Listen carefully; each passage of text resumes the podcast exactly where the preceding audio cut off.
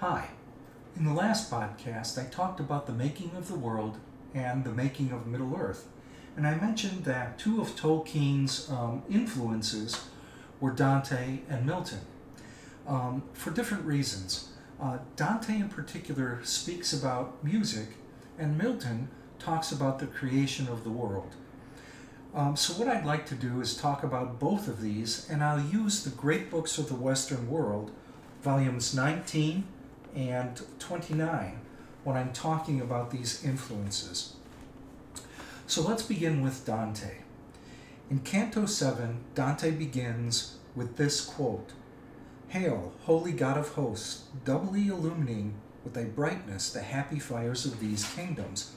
And this quote was made by the angels who surround God in heaven. In Canto 12, Dante again talks about um, not only light, but song. And I'm quoting at the beginning of Canto 12.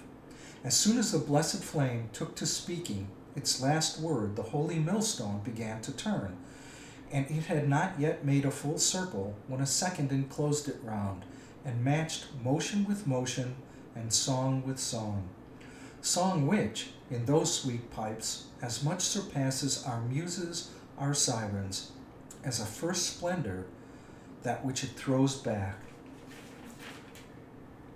In Canto 13, Dante again talks about music, and I'm quoting There they sang not Bacchus and not Paeon, but three persons in the divine nature, and it and the human nature in one person the singing and the circling completed each its measure, and those holy lights gave heed to us, rejoicing as they passed from care to care. So you can see in these quotes that Dante is also referencing, referencing music in much the same way that uh, Tolkien references music in the Silmarillion and in the creation of the world. The next quotation I'd like to talk about from Dante is in Canto 28, where he talks about the orders of angels. And later we'll discuss the orders of the Valar and the Maiar in the Silmarillion. But first, I wanted to give you an idea of Dante's conception of the orders of the angels, and I'll quote from Canto 28. The next triad that thus flowers in this eternal spring, which nightly Aries does not despoil perpetually, sings Hosanna with three melodies which sound in the three orders of bliss that form the triad. In this hierarchy are the next divinities first dominions, then virtues, and the third are powers. Then, in the two penultimate dances, the principalities and archangels circle. The last is wholly of angelic sports. These orders all gaze upward and prevail downward, so that toward God all are drawn, and all do draw. And Dionysius, with such great desire, set himself to contemplate these orders that he named and distinguished them as I. But Gregory afterward differed from him. Wherefore, as soon as he opened his eyes in this heaven, he smiled at himself. And if a mortal declared on earth so much of secret truth, I would not have you wonder, for he who saw it here on high disclosed it to him with much else of the truth about these circles. And previous to that, Dante mentions that, quote, the first circles have shown to you the seraphim and cherubim. Thus swiftly they follow their bonds in order to liken themselves to the point as most they can. And they can in proportion as they are exalted in vision. Those other loves who go round them are called thrones of the divine aspect, because they terminated the first triad. And you should know that all have delight in the measure of the depth to which their sight penetrates the truth, in which every intellect finds rest, from which it may be seen that the state of blessedness is founded on the act of vision, not on that which loves, which follows after. End quote. So here you can see that Dante is specifying the orders of the um, angels in much the same way that Tolkien talks about the um, orders of the Valar and the Maiar. Here's another um, reference in Dante to song, and this comes in Canto 32, where they're talking about a vision of Mary. Quote, I saw such gladness rain down upon her, born in the holy minds created to fly through that height, that all I had seen before had not held me in suspense of such great marveling, nor showed me such likeness to God, and that love which they fir- which first descended there, singing Ave Maria, gratia plena, now spread his wings before her. On all sides the blessed court responded responded to the divine song, so that every faith, face became the brighter therefore. End quote. So in these quotations, we can see where Dante is talking about song and about lightness, and that the song, in a sense, illuminates all of heaven with its melody and also um, becomes part of the heavenly uh, choir, or is the or is made up of the heavenly choir. We can see a likeness or correspondence with the Silmarillion here. It's not a one-to-one correspondence, but it's similar. Now let's turn to Milton. And as I said earlier, Milton in Paradise Lost talks about um, the creation of the world.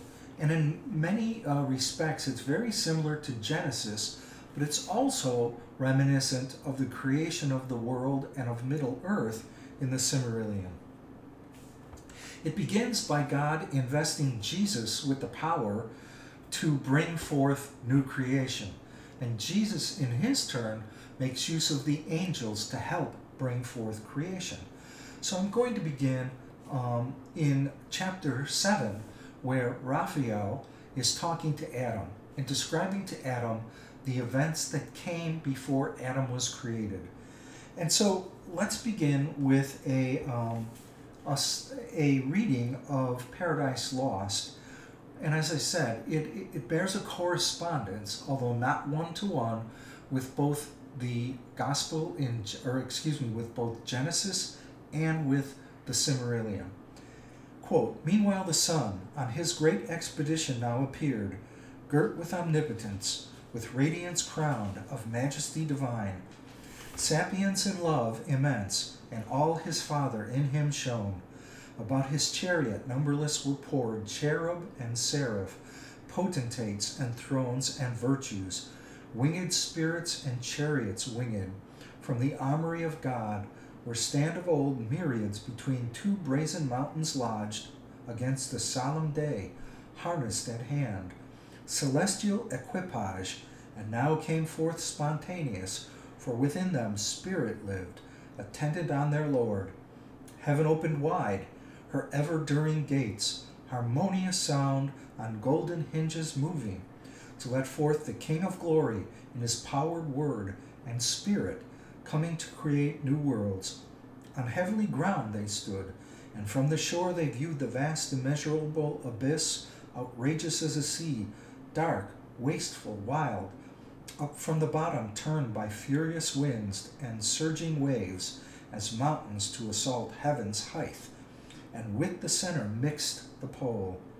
Silence, ye troubled waves, and thou deep, peace, said the omnific word your discord end, nor stayed, but on the wings of cherubim uplifted, in paternal glory rode, far into chaos and the world unborn. For chaos heard his voice, him all his train followed, in bright procession to behold creation and the wonders of his might. Then stayed the fervid wheels, and in his hand he took the golden compasses, prepared in God's eternal store to circumscribe this universe and all created things. One foot he centered, and the other turned round through the vast profundity obscure, and said, Thus far extend, thus far thy bounds, this be thy just circumference, O world. Thus God the heaven created, thus the earth, matter unformed and void. Darkness profound covered the abyss but on the watery calm, his brooding wings the Spirit of God outspread, and vital virtue infused, and vital warmth throughout the fluid mass, but downward purged the black Tartareous cold infernal dregs, adverse to life, then founded, then conglobed, like things to like, the rest to several place disparted, and between spun out the air, and earth self balanced, on her center hung.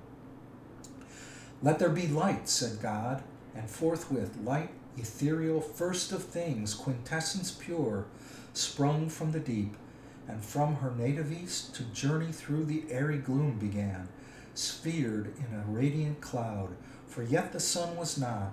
She in cloudy tabernacle sojourned the while. God saw the light was good, and light from darkness by the hemisphere divided. Light the day, and darkness night he named. Thus was the first day even and morn, nor passed uncelebrated, nor unsung by, celest- by celestial choirs, when orient light exhaling first from darkness they beheld. Birthday of heaven and earth, with joy and shout, the hollow universal orb they filled, and touched their golden harps, and hymning, praise God's and his works, Creator hymn they sung, both when evening was and when first morn. Again, God said, Let there be firmament among the waters, and let it divide the waters from the waters. And God made the firmament, expanse of liquid, pure, transparent, elemental ale, diffused in circuit to the uttermost convex of this great round, partition firm and sure, the waters underneath from those above dividing. For as earth, so he the world built on circumfluous waters calm, in wide crystalline ocean, and the loud misrule of chaos far removed, lest fierce extremes contiguous might distemper the whole frame. And heaven he named the firmament. So even, even and morning chorus sung the second day. The earth was formed, but in the womb as yet of waters, embryon, immature, involved, appeared not over all the face of the earth. Main ocean flowed, not idle, but with warm, prolific humor softening all her globe, fermented the great mother to conceive, satiate with genial moisture, when God said, Be gathered now, ye waters under heaven, into one place, and let dry land appear. Immediately the mountains huge appear, emergent, and their broad bare backs upheave into the clouds. Their tops ascend the sky. So high is heaved the tumid hills, so low down sunk a hollow bottom, broad and deep, capacious bed of, bed of waters. Thither they hasted with glad precipitance, unprowled as drops on dust conglobing from the dry. Part rise in crystal wall, or ridge direct, for haste.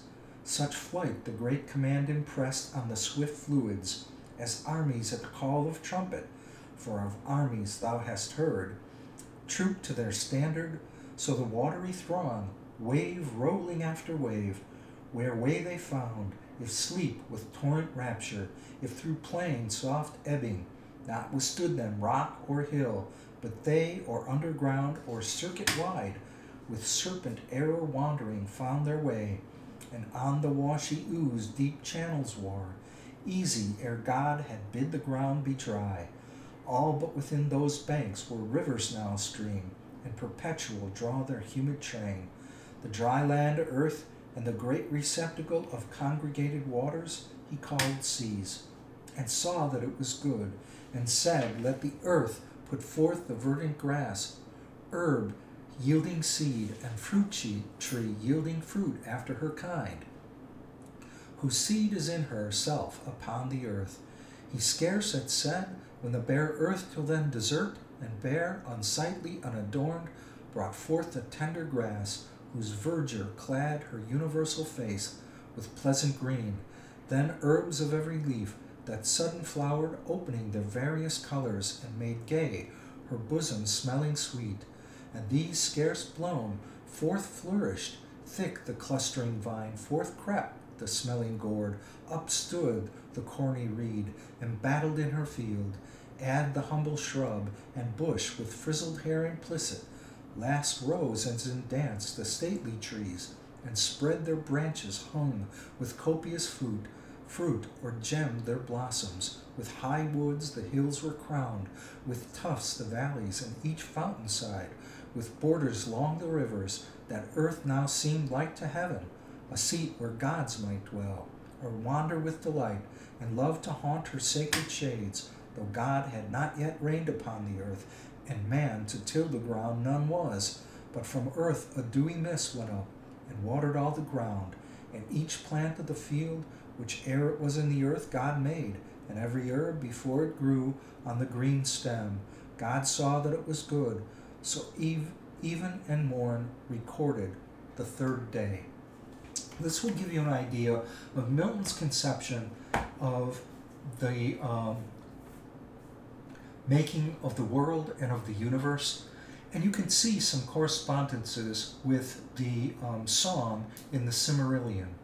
And when I say correspondence, I want to once again emphasize that it is not a one to one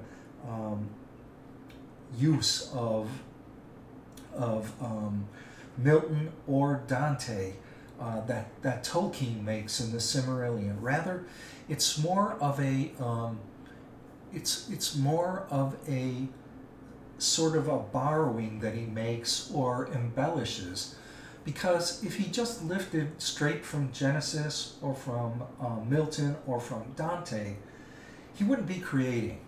And so what what Tolkien was trying to do in the Silmarillion was use these earlier influences and develop from them his own conception of how the um, Valar uh, made um, the world and Middle Earth. And I think he does a great job with that. And um, in the next podcast, we'll talk about the various Valar and um, um, that, that Tolkien um, imagines. Um, and so until next time, I hope you enjoyed this podcast and will um, get something out of it. Thank you very much for listening.